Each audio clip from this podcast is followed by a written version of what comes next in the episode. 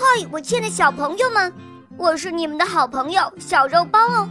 今天肉包又会带给大家什么故事呢？小朋友们，你们准备好了吗？准备好啦！那么，我们的故事就要开始喽。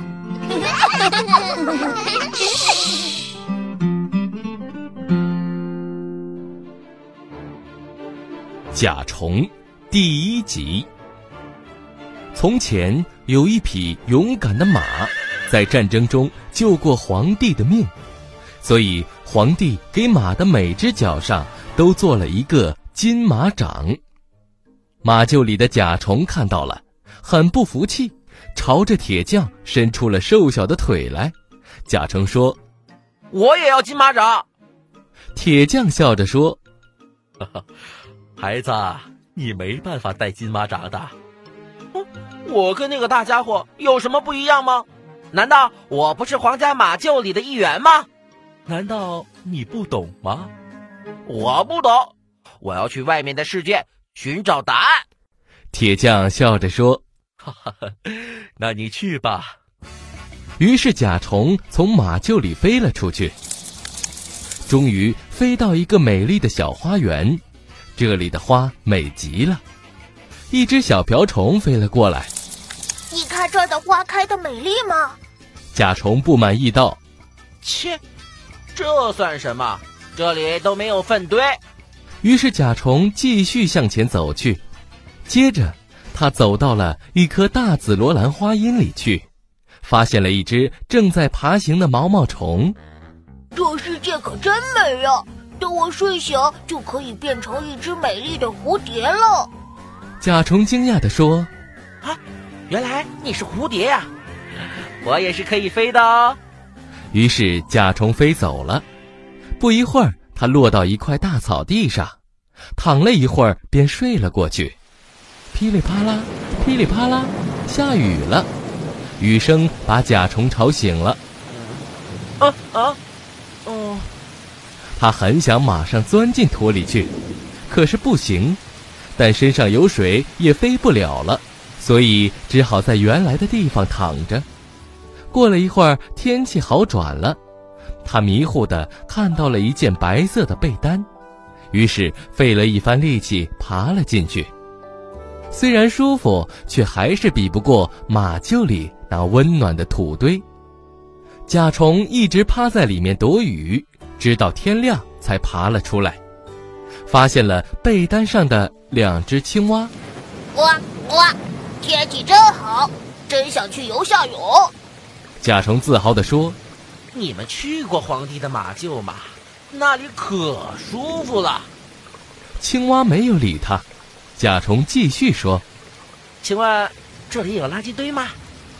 两只青蛙不懂他的意思，还是没有回答。甲虫只好冒雨继续前行。于是他又向前走了一段路，碰到了一块花盆的碎片。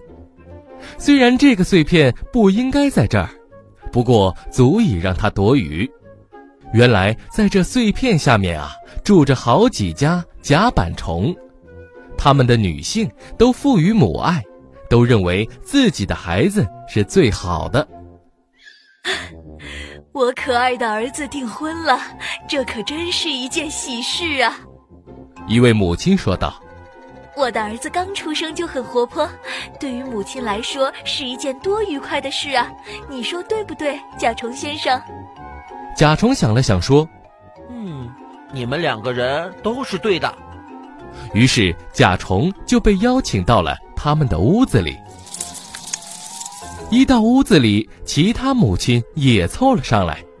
啊，现在也请你看看我的小甲板虫吧。每个母亲都给甲虫讲自己的孩子，可是甲虫对这些并不了解。甲虫问：“你们知道最近的垃圾堆在哪儿吗？”一位母亲说。在世界很远的地方，沟的另一边。我希望我的孩子不要走那么远，不然我会急死的。其他母亲纷纷说：“是啊，是啊。”啊但我想走那么远哩。于是甲虫又开始了自己的旅程。在沟旁，甲虫看到了自己的族人。一位年长的甲虫说：“呃，我们邀请您在我们这儿休息会儿。